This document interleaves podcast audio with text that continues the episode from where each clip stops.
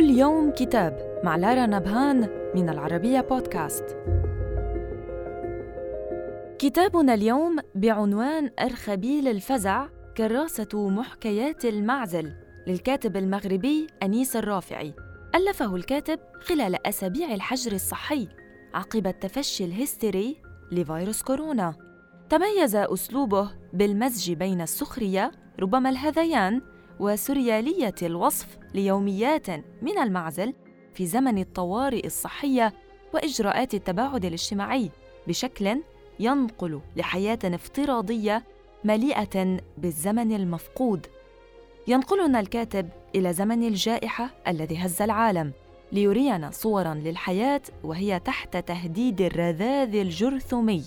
تحول فيها كوفيد المستجد إلى قاتل متسلسل يوفر السكن للجميع في مقبرة جماعية.